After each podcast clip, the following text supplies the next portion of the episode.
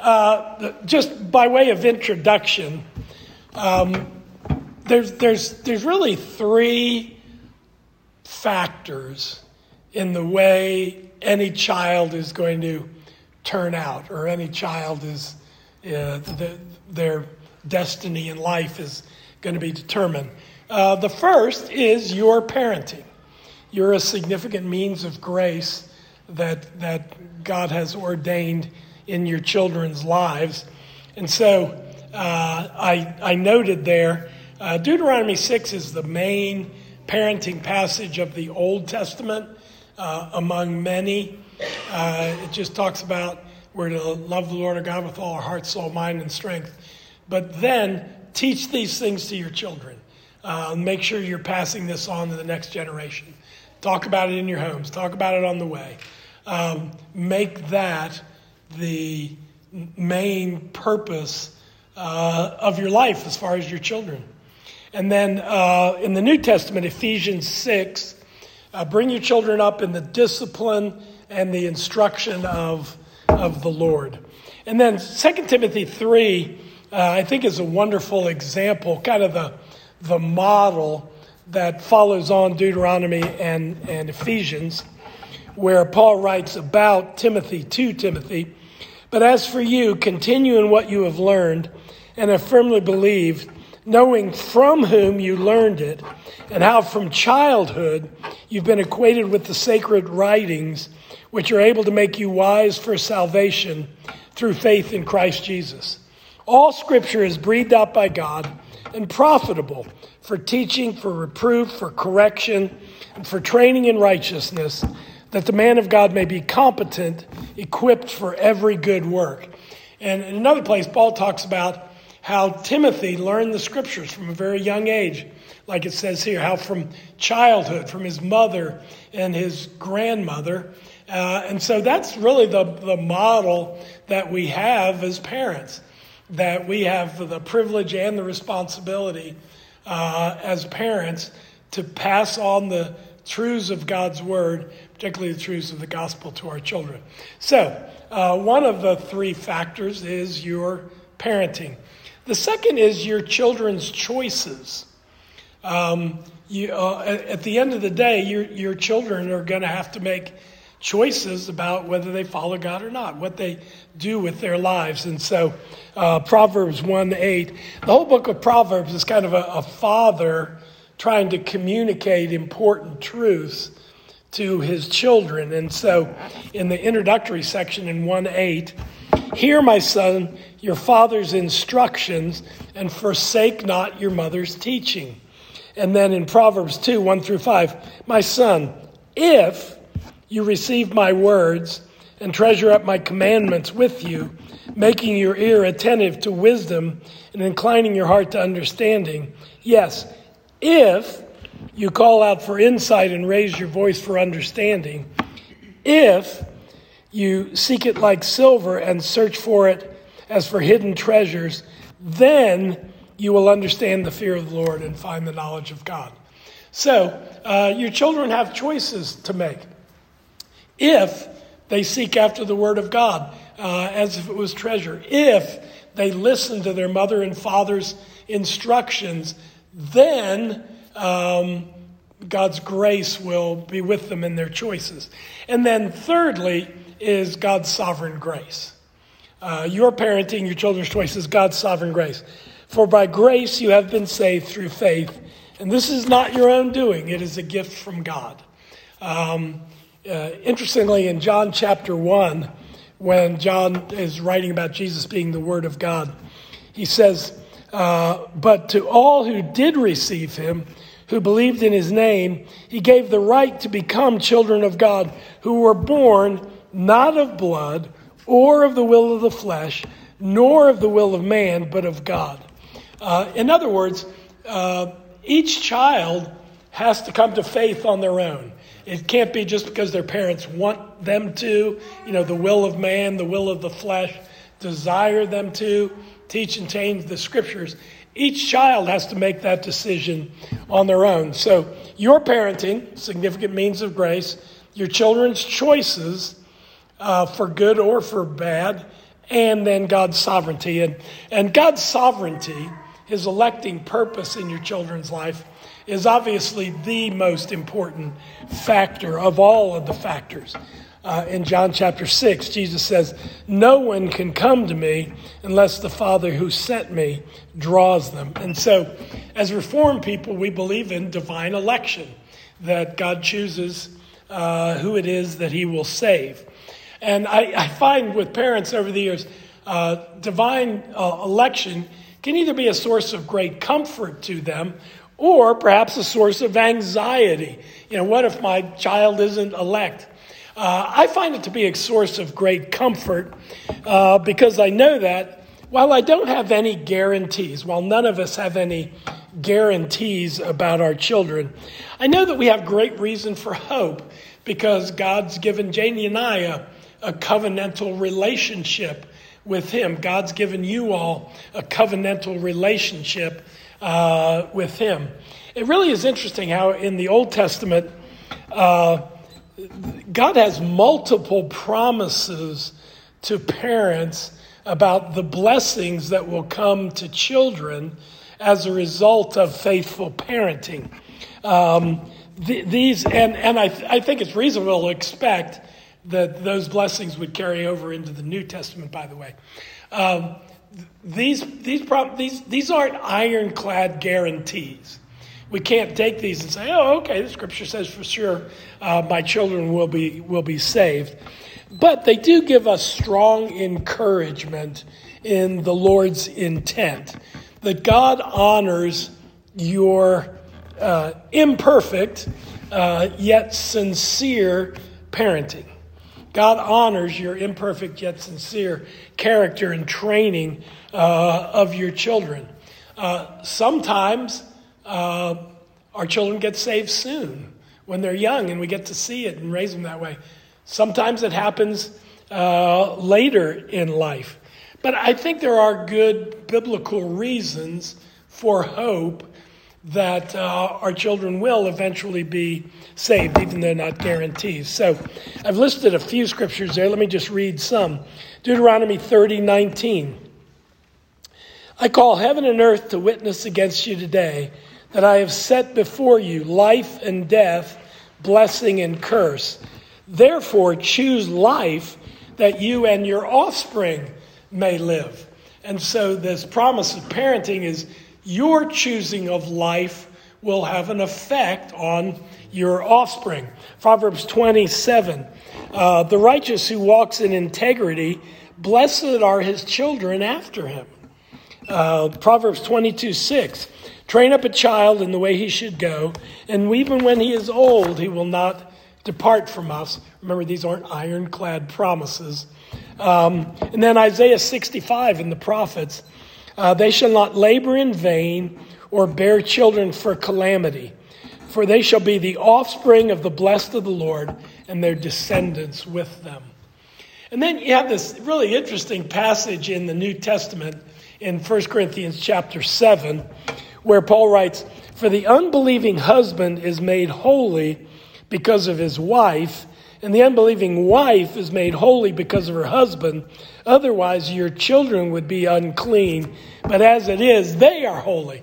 And I remember, you know, you think, what the heck uh, is he talking about here? I, I um, because remember back to John, each child must must make their own decisions. Uh, but Gordon Fee has a has a helpful understanding of this passage. He says Paul is setting forth a high view of the grace of God at work through the believer towards members of his or her own household. So again, not, not promises, but a high view of how God works in the children of his own elect and children of believers. And it's no accident that God has placed your children in a Christian home, that God has given you your children uh, as, as Christian parents. And that God has given you grace to raise those children and to uh, particularly raise those children in the fear and the admonition or the discipline and the instruction of the Lord. And so, while God has every right, every freedom to not choose our children or save our children, uh, again, I think we have very good reason for hope and for faith as we enter into this process. And I think that that that's the foundational truth that I, I think we, we need to bring to this uh, whole process. That our hope, our faith, is in God and His faithfulness and uh, to us and, and His faithfulness to the to His children. So uh, that's just some kind of introductory foundation laying for us. But then let's talk about okay, what does it look like for our children to be saved? How how do we evangelize our children? Uh, I want to read a few quotes here. This one by Ryle is long, but I think it's, it's really good. He says, Precious, no doubt, are these little ones in your eyes. But if you love them, think often of their souls. No interest should weigh with you so much as their eternal interests. No part of them should be so dear to you as that part which will never die. The world with all of its glory shall pass away the hills shall melt, the heavens shall be wrapped together as a scroll, and the sun shall cease to shine. But the Spirit which dwells in these little creatures, whom you love so well, shall outlive them all. And whether in happiness or misery, to speak as a man, will depend on you. This is the thought that should be uppermost in your mind in all you do with your children in every step you take with them, in every plan and scheme and arrangement that concerns them, do not leave out that mighty question how will this affect their souls? Uh, William Farley says, Saving faith, deeply rooted in the children's hearts, is the supreme goal of Christian parents, and I believe that's true. Folks says, uh, parents should care more for the loyalty of their children to Christ than anything besides. More for this than their health, their intellectual vigor and brilliance, their material prosperity, their social position, their exemption from great sorrows and great misfortunes. Uh, I really like that quote because it really captures something that can happen in America, and, and that is the uh, what I'll call American dream Christianity.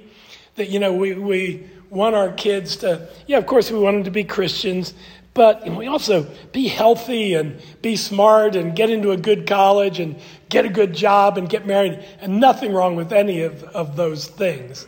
But, but they just can never be the priority. And, and then uh, exemption from great sorrows and great misfortune.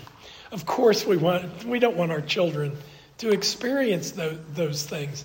And, and yet, even if those come and God uses those uh, as a means through which He saves them, uh, we, we can be grateful for that. So that's why I say I think the number one job of parents, lots of jobs, but the number one job is to evangelize your children. Uh, the number one job you have as parents uh, is to do everything you can to lead them to saving faith. Uh, the other encouraging thing here is that there is a there is a humility and and a a faith in children uh, that naturally soften them to the gospel. Uh, last stat I read was 80% of people who are Christians get saved uh, before they're 18 years old. And, and so those are, those are the parenting, those are the parenting years. It's interesting, a couple things Jesus says that are encouraging. Uh, Matthew 11, at the time, Jesus declared, I thank you, Father, Lord of heaven and earth, that you have hidden these things from the wise and understanding and revealed them to little children. Not necessarily meaning just little children, but people have the, the, that have the faith and humility and, and softness that a, that a little child naturally has. And then Matthew 19, but Jesus says, Let the little children come to me, and do not hinder them, for to such belong the kingdom of, of heaven. So uh, that's the job. What does it look like? What do we do? How do we think this through? Well, uh, the first thing I think is kind of obvious is uh, we need to present the gospel to our children in, in its fullness. Um, I, I, didn't ask how many How many of you have children under five? Okay, a lot. Uh, how many have children between six and 12? Okay, a lot. How many have teenagers? Some. Okay, uh, but you will um, someday. Uh, early training of children, the focus is simply to get them under control. Uh, I remember we kind of laughed about it, but uh, at a uh, Sovereign Grace Pastors Conference, we were doing a panel on parenting. And uh, we had a Q&A time at the end, and somebody raised their hand and, and says, so I have an 18-month-old. How do you do gospel-centered parenting? And it just kind of came, I said, you don't. And uh, I, I, there's a time to, to start gospel-centered parenting.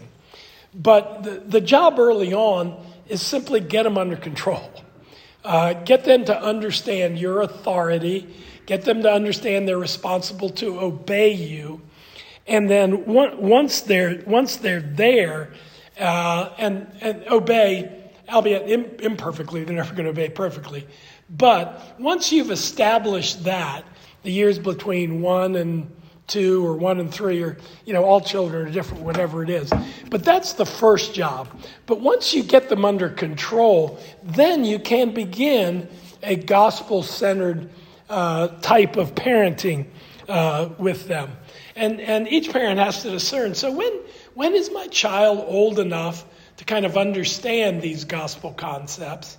And when is my children my child old enough to understand their heart um, because understanding their heart, getting their heart, uh, is critical in helping them to understand why they need to be saved and where sin comes from, uh, et cetera, et cetera, et cetera.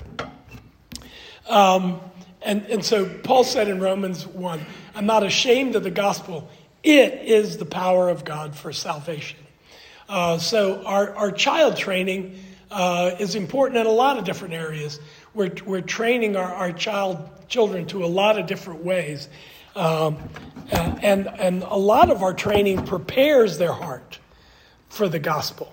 But it's only the gospel that, that saves. Um, and wonderfully, the gospel is simple. Uh, the good news is, is simple.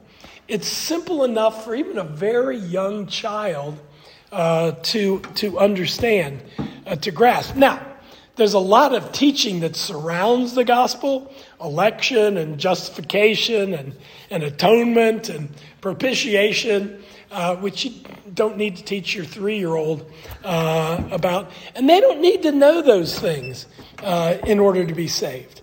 Uh, they, need, they need to know the simple gospel. Um, and then later on, they could learn about you know what's behind it and things like that.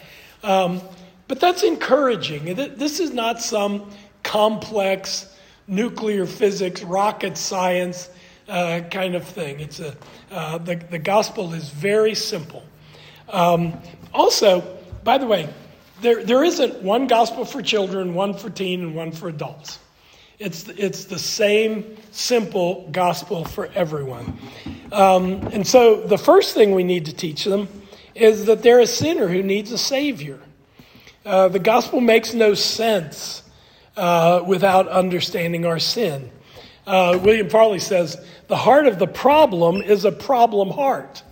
Uh, and that's what we need to get to. Tedd Tripp, in his wonderful book, uh, Shepherding a Child's Heart, he says the central focus of child rearing is to bring children to a sober assessment of themselves as sinners. They must understand the mercy of God who offered Christ as a sacrifice for sinners. How is this accomplished? You must address the heart as the foundation of behavior and the conscience as the God given judge of right and wrong. The cross of Christ must be the central focus of your child rearing. The focal point of your discipline and correction, and you should underline that in your outline, must be your children seeing their utter inability to do the things which God requires unless they know the help and strength of the Lord.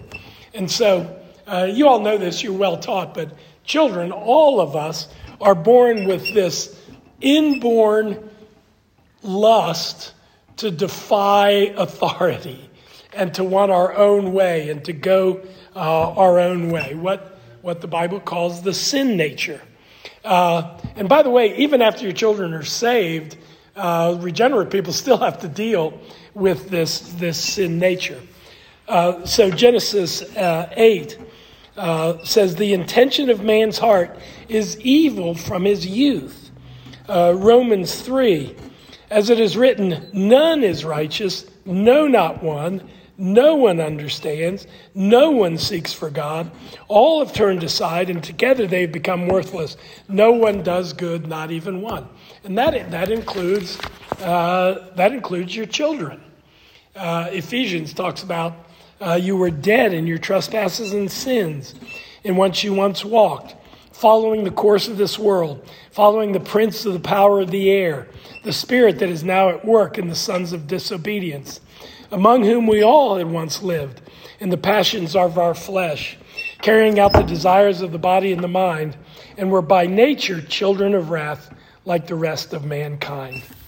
Uh, and so, your children, like the rest of mankind, the reason they need to be saved, the problem that has to be, if you will, overcome in order to be saved, is to understand uh, their, their sin and God's wrath or God's opposition uh, to their sin and their natural opposition to God. That's the starting point. The gospel makes no sense without sin.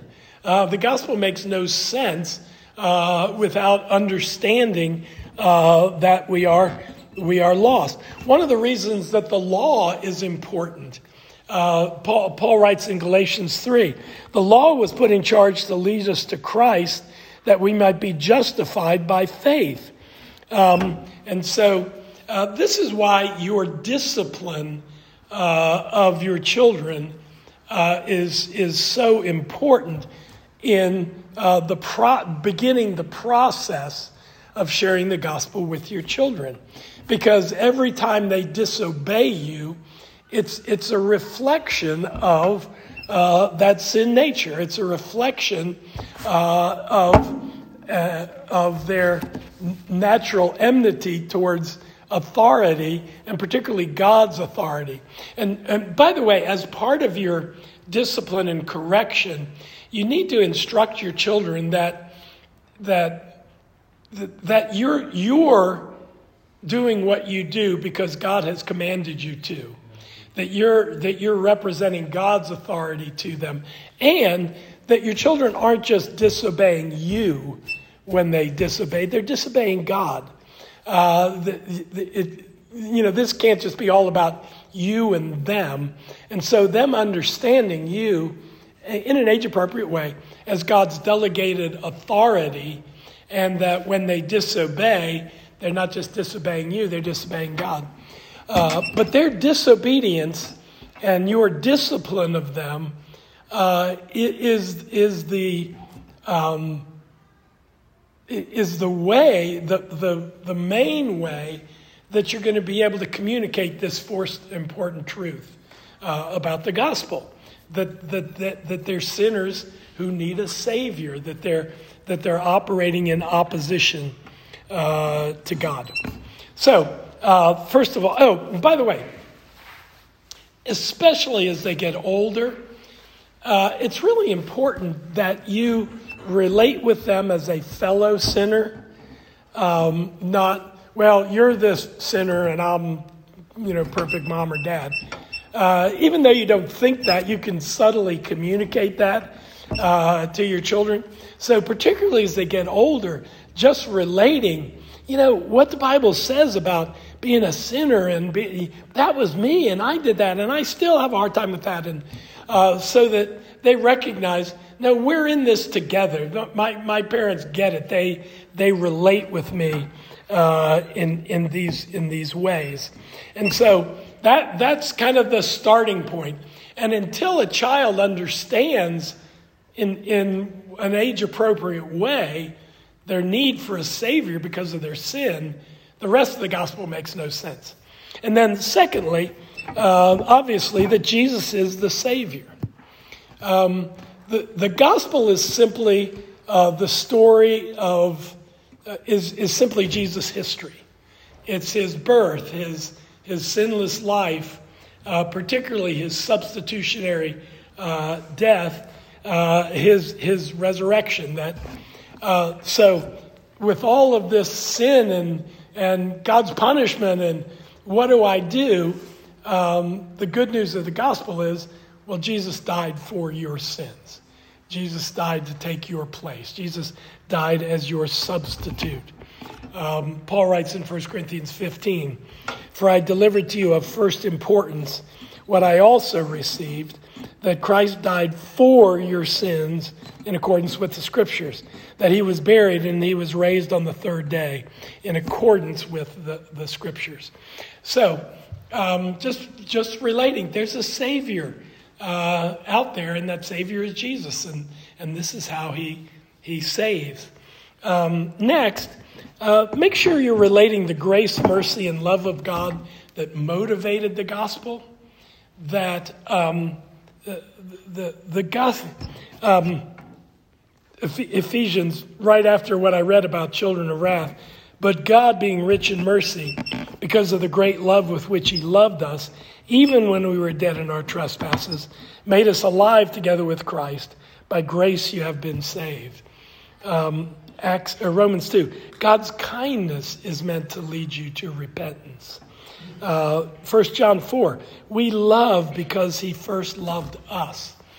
Um, God's, God's love and grace and mercy are compelling truths. Um, the, this uh, being saved isn't like this business transaction. Um, it's, it's an affectionate rescue. And you want to make sure that your children uh, know of, of that, that, that God wants them to be saved because He loves them and He, he wants to be merciful to them and He wants to be uh, gracious to them uh, in these ways. It's, it's one of the ways, by the way, that Bible stories um, are important to your children in laying a foundation for the gospel because Bible stories, which, which kind of compel them, and so um, there's, a, there's a great Jesus storybook Bible is really good, and there's, there's probably a lot of other Bibles that just tell all these Old Testament stories, and you might think, what? Well, they teach your child that God exists, that there is a God, and that God acts, that He deals with people. And so these Bible stories are laying a foundation um, to help them to understand that there is a God and that this God exists and this God acts. And part of that action is, is the gospel.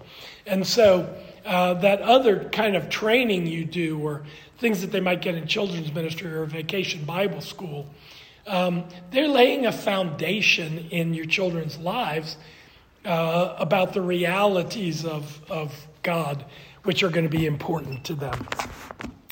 And then uh, next, uh, we must teach them the response to the gospel. The what must I do to be saved question.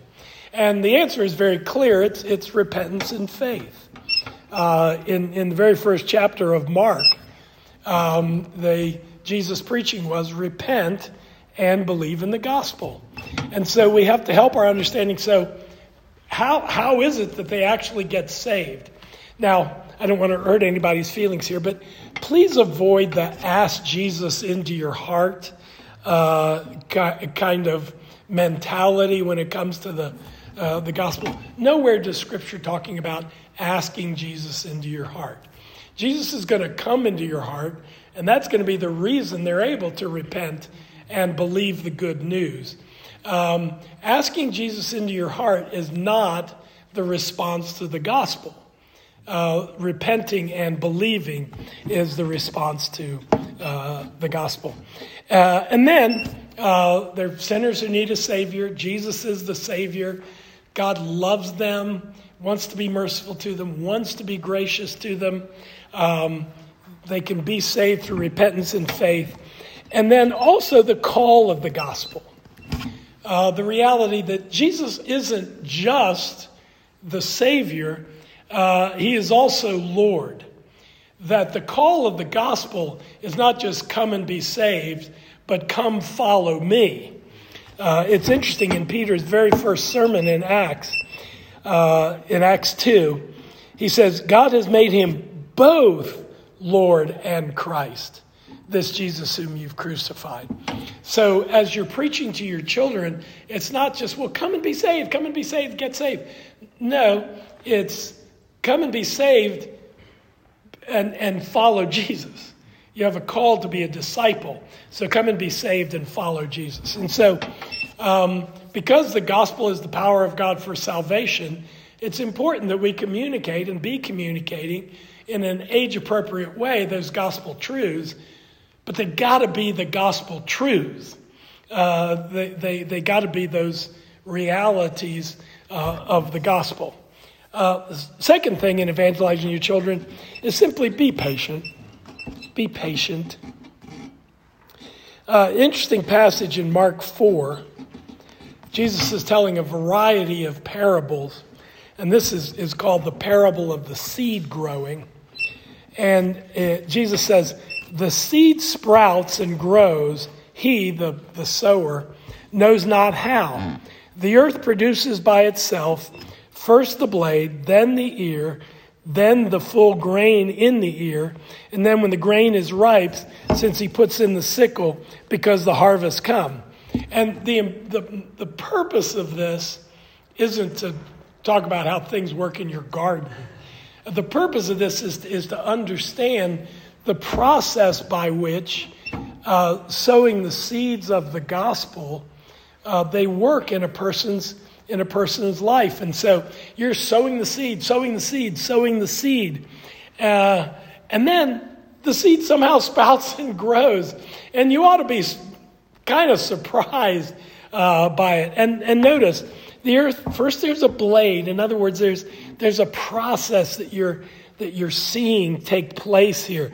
Then the ear, and then the full grain. And when the full grain happens, that's when the, it's time to harvest. Um, I think the temptation is, and we'll talk more about this in a minute, that when we see that first little blade, okay, now it's time to harvest it. Um, and I, I, I, think that's a mistake. I know uh, between my first and my second two children, um, you know, my our, our first daughter Anne, I just rushed, rushed, rushed. We got to, you know, get her saved, and I think she really was saved at a young age, despite me. Um, but uh, just learning patience with, with the other two really helped me. So, listen, you don't need to press your children into a commitment that they don't understand, uh, or press them into a commitment that they don't really want to make from their heart. Your goal isn't to get your children to pray a prayer. You can probably get your children to pray a prayer. Uh, but that's not the goal. Your, your goal is to see them genuinely saved. Your goal is to see them come to genuine faith and repentance. Um, I've just seen a lot of parents over almost 40 years of parenting. Parents with normal good judgment um, can have their judgment clouded by their desire to see their, their, their natural, normal, understandable desire to see their children saved. Sometimes their judgment gets clouded uh, by that affection. Um, the, the genuineness of your child's conversion is too important for that. Uh, and so, uh, things I think we need to watch out for in the patience department. Um, we can mistake natural curiosity for a prepared heart. Um, you know, they're around Christian stuff all the time. And, and so, uh, and especially if they have siblings that are asking questions and getting saved, um, they're going to be curious. They're going to ask questions. That doesn't necessarily mean that they have a prepared heart. Uh, we can mistake intellectual knowledge for a heart commitment. Uh, they can learn the facts of the gospel, and we'll talk about this more when we talk about being sure. They can learn the facts of the gospel, memorize the facts of the gospel uh, easily at a pretty young age, and be able to parent them, uh, parrot them back to you. That doesn't mean that the, it's affected their heart. Um, we can mistake wanting to be part of the crowd for personal devotion. So, man, mom's saved, dad's saved, my friends are saved, uh, my siblings are saved. I want to be saved too. Um, so, um, we, we can mistake that desire to, I, I, want to be one of the guys, I want to be in the club, I want to, or however they might put it. Uh, they don't want to be outsiders, they want to be insiders. And so we, we can, if we're not careful, mistake just going with the crowd. Everybody's doing it. I'm going to do it too. And then we can mistake learned behavior that's Christian like for life changing relationship. Um, I think there are certain dangers that parents face with a real compliant child. You know, the child is just not always defying you, wants to obey, is real easy. Um, and, and we can kind of mistake that compliance. So, man, I think God's done a genuine work in their heart and they're just different and they're obedient and they want to. Um, being a compliant child isn't the same as being regenerated. And so we, we, we just have to be careful to watch those kind of things. I actually think one of the great blessings of being reformed is you're not going to miss the moment. So I, there's not going to be a time where your child, you know, I really want to be saved and you don't think they're ready and you say no and then you realize, oh no, I had the moment, I missed it, and now they're doomed to eternal destruction. Um, no, you're, you're not going to miss the moment. If God has chosen them to be saved, they're, they're going to be saved. And that helps us to be patient uh, with them during, during the process. Um, and so, um, a, couple quotes here from Sam Emadi. He says, Our children, precisely because they're children of believers, are likely to profess faith whether or not they are converted. They spent their whole lives in a society that's socially and culturally favorable to Christianity, a Christian family. And I, I think we're wise to be aware of that. Dennis Gunderson, your, your child will not be any less saved by your judicious waiting for more substantial evidences, if God has indeed performed a work of grace in the first place. So just be, be patient, be, be wise. And again, there is the, because we love them and because we want them to be saved, there can be a temptation to rush the process. But then how do I know, you know, when they're ready? It's not like, you know, when you're 40 years old, you can become president of the United States and be saved. Um, you know, that, that's not so. How, how do we know they're, they're ready? Um, you know, obedience is a simple concept, isn't it? You either do something or you don't do something. Faith is a far more nuanced concept. And as a result, it can be, it can be more difficult uh, to discern faith. But how, how, do I, how, do I, how do I know? I mean, obviously, we pray, we ask the Holy Spirit to help us. Um, but how do we know? I think four signs. One, an increased initiative on their part. In, in other words, you see them pressing you. Uh, Mom, Dad, I want to be saved, or I want to be baptized, or um, when, when you see the initiative coming from them rather than you on an increasing basis, uh, that's a wonderful sign. Increase questioning on their part. They, they just, it's not just you telling them things. They want to know, they have questions. And all those, those are signs of God working in their heart. You know, the blade, the sprout. That's, that's signs that perhaps something's going on there. God's doing something there. Uh, increased understanding of their need for forgiveness. Uh, you, you begin to see in your discipline process with them or when they've sinned that they they really understand and lean into I want to be forgiven. I need to be forgiven. Um, and then they come to a place where they can relate the gospel in their own words and not just a, a parroted, um, memorized presentation uh, of the gospel. Uh, and so when you start to see those things, those are the things that I, that I think, okay, um, it, it, looks like we're, we're moving towards uh, that, that moment. Now, whether uh, your children are ready or not, affirm every bit of interest uh, that they show in the gospel. Uh, and don't be discouraged by their ups and downs. Um, they're probably going to experience times of interest, and then they're going to experience times of apathy. So maybe one day they're all interested and excited, and I want to be saved, and I want to be baptized, and then the next day, uh, honey, do you are you still thinking about? Yeah, you know, I'm thinking about the latest toy or something like that. Um, that's just characteristic of children, uh, and that's why we need to maintain our faith. You know, uh, Paul says, When I was a child, I spoke like a child, I thought like a child, I reasoned like a child. When I became a man, I gave up my childish ways. In other words, children think and speak and reason in a, in a childish way. And we, we need to understand that. So, as parents, sometimes we can, oh, they're just so near, they're right on the cusp. And then a week later, oh, they're just so far away. Um, don't, don't let yourself be frustrated by that. It's, it's a process, and God's working in their lives uh, through the process. Um, their immaturity is going to affect their, their, their children, are going to affect the way they process these things. Um, fourthly, and obviously, faithfully pray. Um, Paul writes in Romans 10 Brothers, my heart's desire and prayer for God for them is that they may be saved. Uh, 1 Timothy, Paul writes to Timothy, First of all, then, I urge that supplication, prayer, intercession, and thanksgiving be made for all people. Uh, this is good and pleasing in the sight of God our Savior, who desires all to be saved and come to the knowledge of the truth.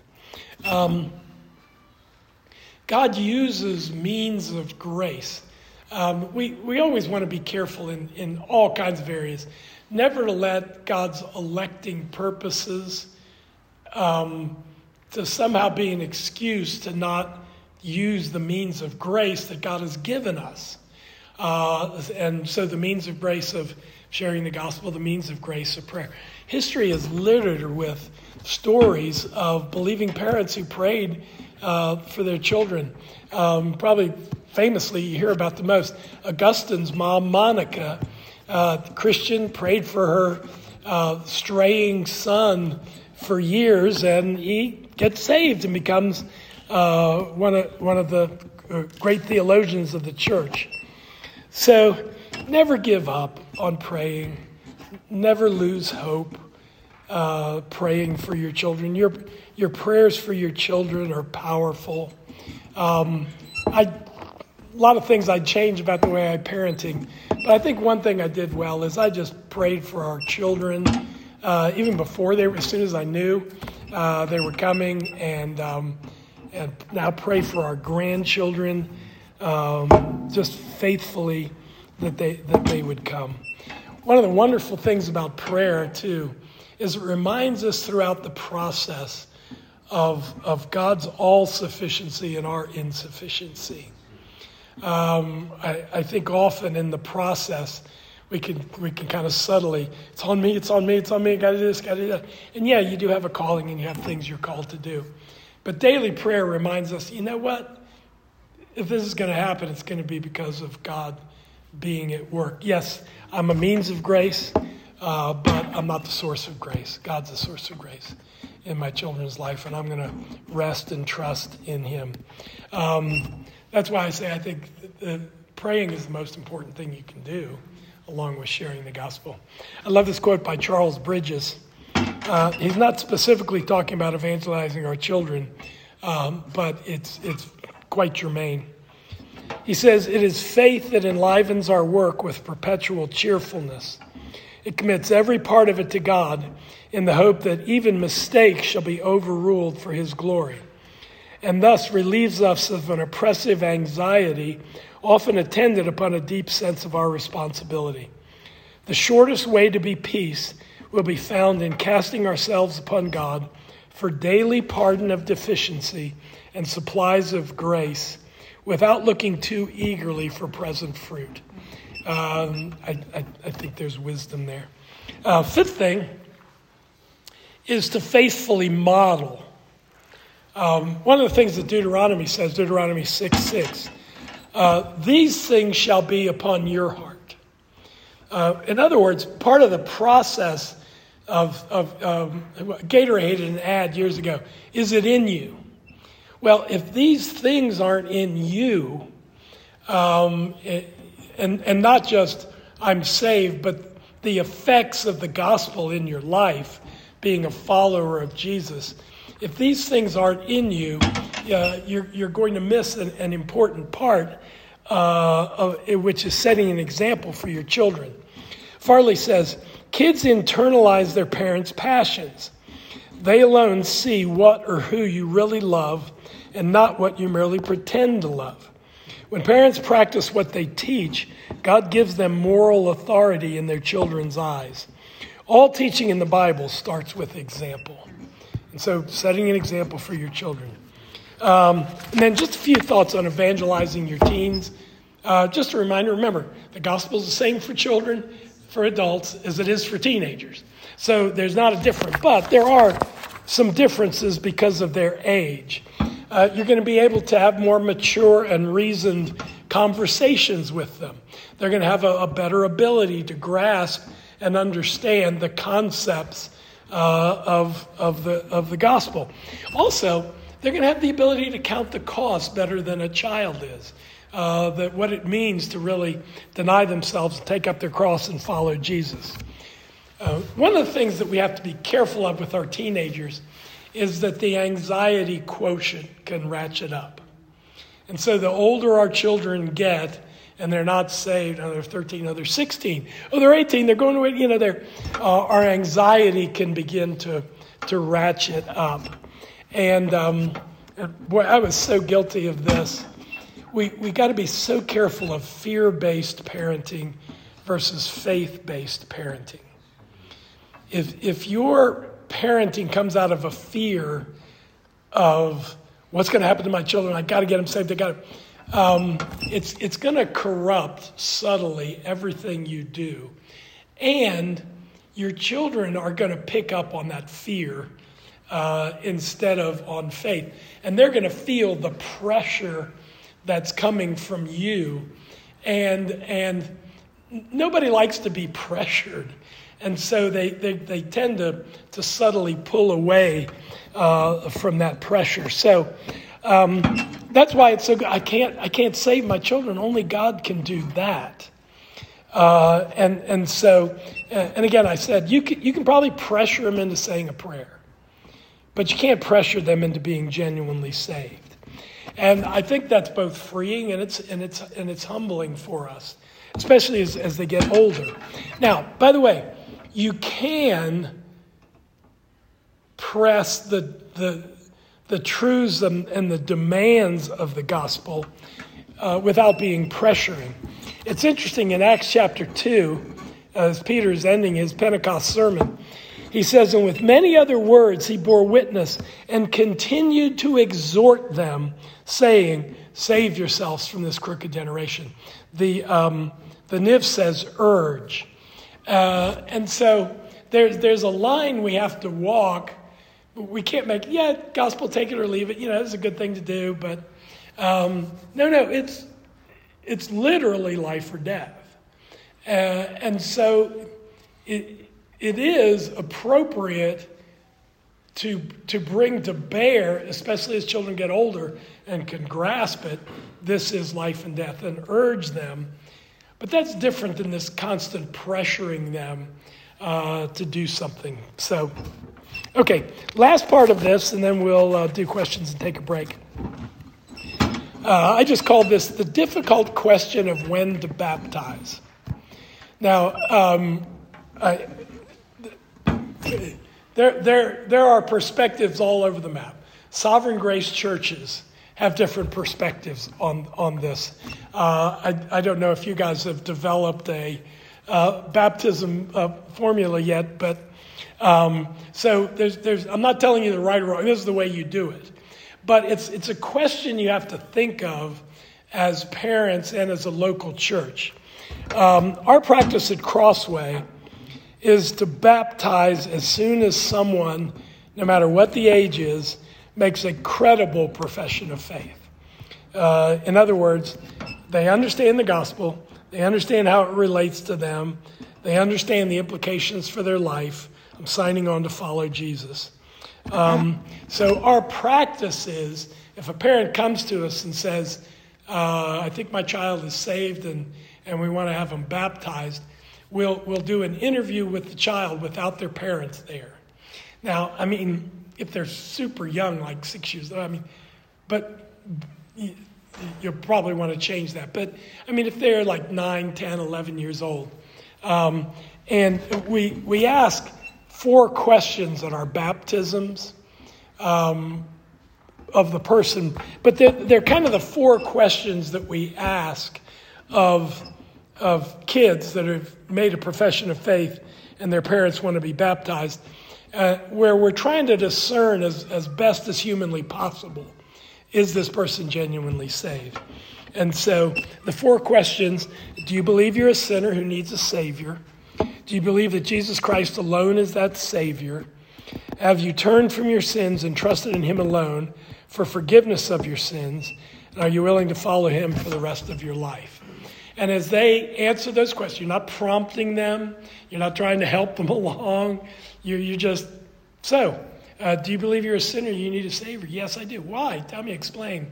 Um, I, I, I, think, again, as best as humanly possible, uh, you, can, you can discern. Um, now, uh, a lot of other people, and I respect this and, and I understand it, think um, we don't want to baptize someone until there's more um, demonstrated fruits of conversion. And I get that completely. And uh, a lot of sovereign grace churches um, do this way. So I, th- I, think there's kind of three important questions to consider.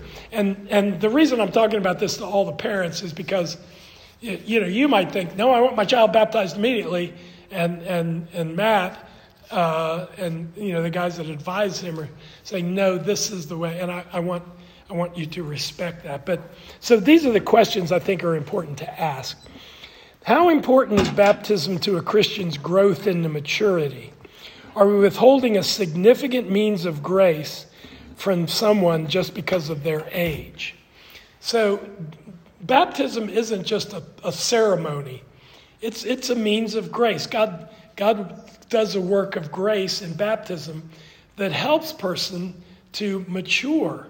And so, it, are, are we withholding from a nine year old or an 11 year old a means of grace that God has for them to mature?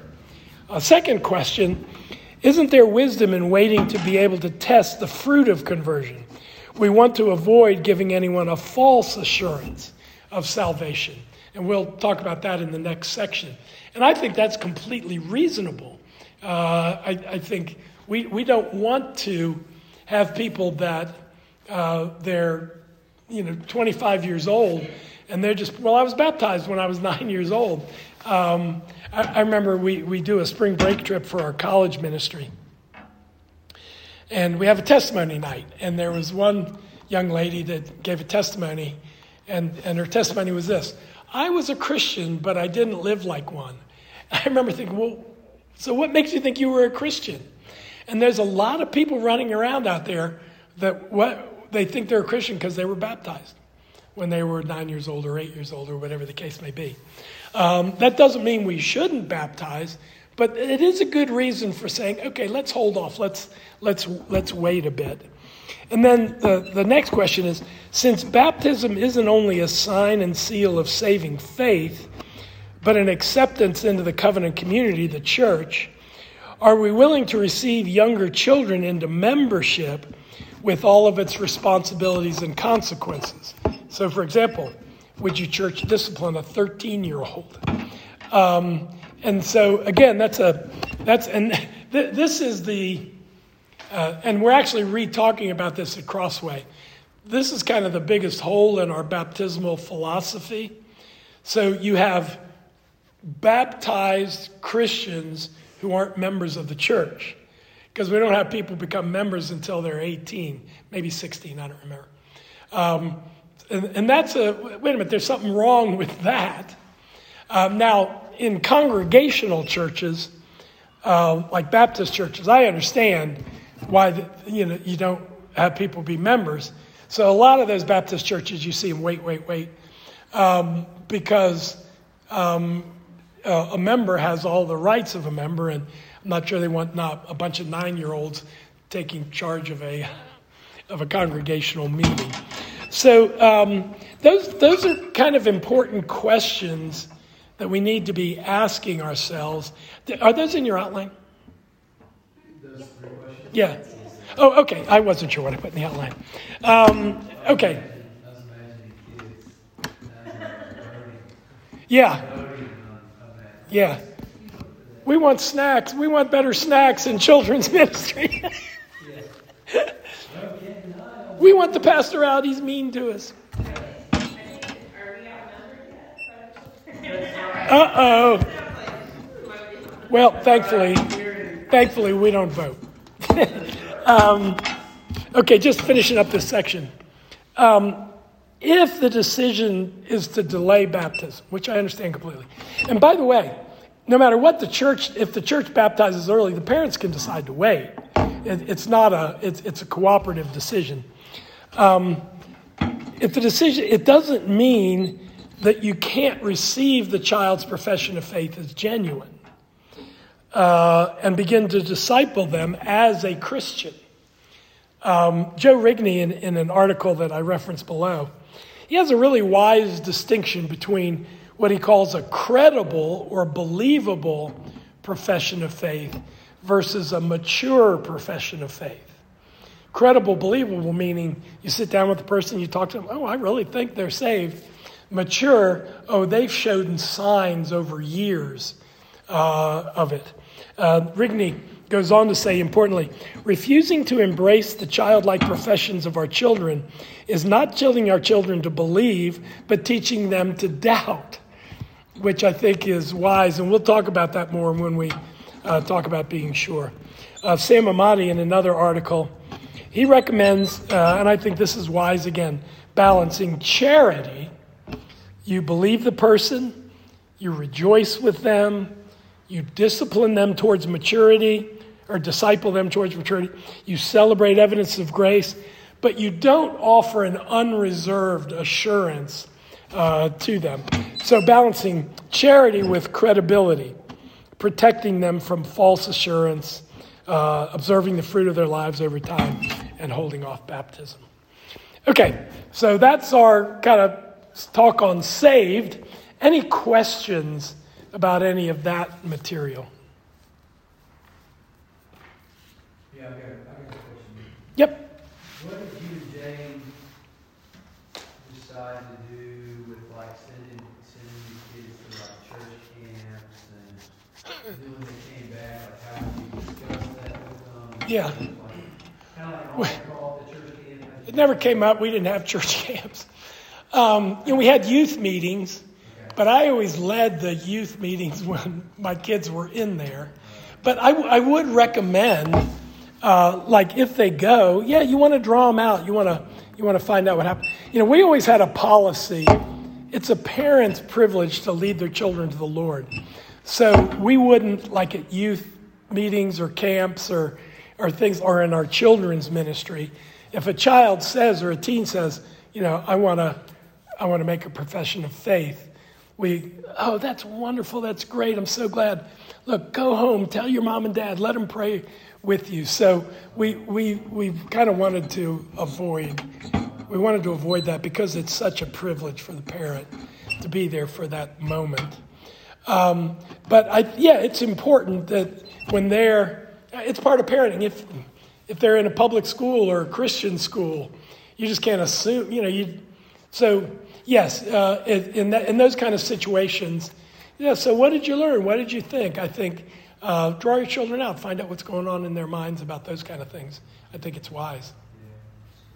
So, um, we have our seven-year-old has been asking us about baptism and stuff. Mm-hmm. I just have conversations with them to, like, she is showing interest in, like, volunteering.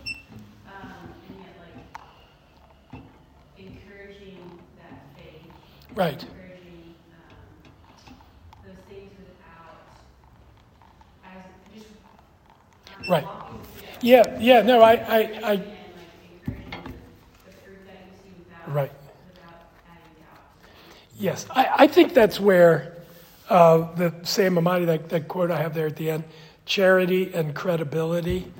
Um, yeah, you don't want to encourage doubts at all. I, I don't know what your policy is about baptizing a, a younger child. I don't know if you have one yet, maybe. We don't have a clarified one yet. Okay, maybe we can we can talk about it. But um, I, I I think you can. I, I think you do those charitable things. Um, it's wonderful, but uh, help them to understand. Um, let's we let's just wait. We want to.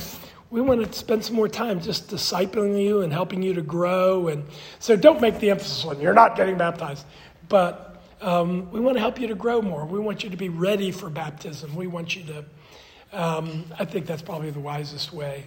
Because again, what happens, and I kind of touched on this about children live in a Christian environment, and so, um, you know, they're gonna they're gonna see baptisms or hear about baptisms, or and then, well, I want that, I want that, I want that, um, and um, you, you're not you're not blaming the church, but you know, if you come to a policy of we want to wait, um, you you can just say, uh, you know, we really believe it's wise as a church um, to wait, uh, so that a person can can just bear more fruit in their lives. But we're so ex- you know, you keep always coming back to, but we're so excited about you and thanks and.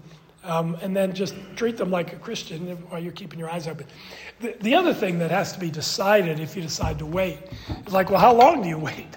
Like, is there an F14, 16, 20? I, you know, um, it's, it's, a hard, it's a hard call either way.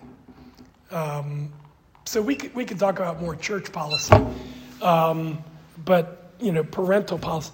The, the other thing I would encourage is baptism isn't just um, about them and the Lord.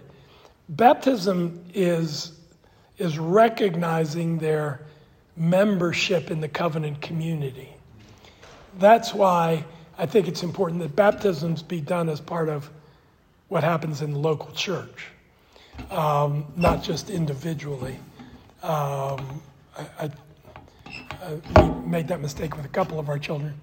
Um, and so I, I, I, think we want to help build that into our children as well. Yeah, Tim. So in, in uh, we're- we've gone through the UC catechism, we're kind of working through it. Uh-huh. And, uh, It's really, really good, really helpful. Mhm. Um, There are some questions that are very like, can be intense for little kids. You gotta explain hell, you know? Yeah. Like five-year-old and four-year-old. Right. five-year-old, and like trying to figure out like, you know, I didn't say hell is where you burn for eternity. Good for you, Tim. But it's like, I'm sitting here trying to think, Yeah. how do you describe that? You know, how do you work through that with young minds? You know, Yeah. the place that separates you from God for eternity. This was a recent question we went through. You know, I, I think you can say something like, you, you know how mom and dad, um, that God calls you to, God's to discipline you when you disobey? Hell is the place where God disciplines people that disobey. Something like that. So you always got to think, what's age oh appropriate? man, because like, I, started to like explain it, and my five-year-old was like, so what is it like there? You know, I'm just like, okay, we're not gonna go down this road. now. Just say, you know, I've never been there. yeah, right. Yeah, exactly. I just, it was kind of a, s- kind of a silly question, was, it's Oh, it's it's no. These these are the kind of things. This is why parenting. I always say it's not science; it's art. Um, it- there's no checklist. Oh, if my child asks this question, what do I do? Page 103. Oh, I, you know, it's just like man, you just got to discern. Um, and every child is is different in that way.